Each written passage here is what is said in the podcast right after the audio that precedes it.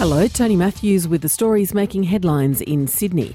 The Aged Care Royal Commission is expected to focus on physical restraints today with the family of a Sydney man with dementia to give evidence. David Marchese reports. Earlier this year, the ABC reported the story of Terry Reeves, a 72 year old man with dementia who was a resident of Garden View Nursing Home in Sydney's West.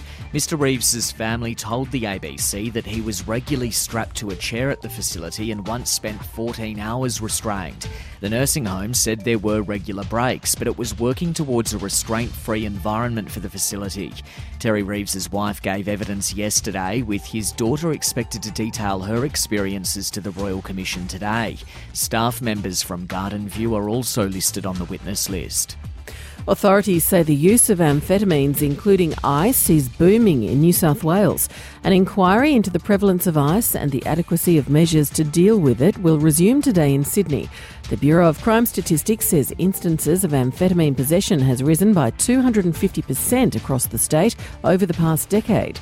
Acting Executive Director Jackie Fitzgerald says the rate of increase is worse in regional areas, especially Coffs Harbour and Grafton, and in the state's west far western New South Wales, it's actually increased their detections there by about 700% over that 10 year period, and that's now the part of New South Wales with the highest, highest rate of possession detections.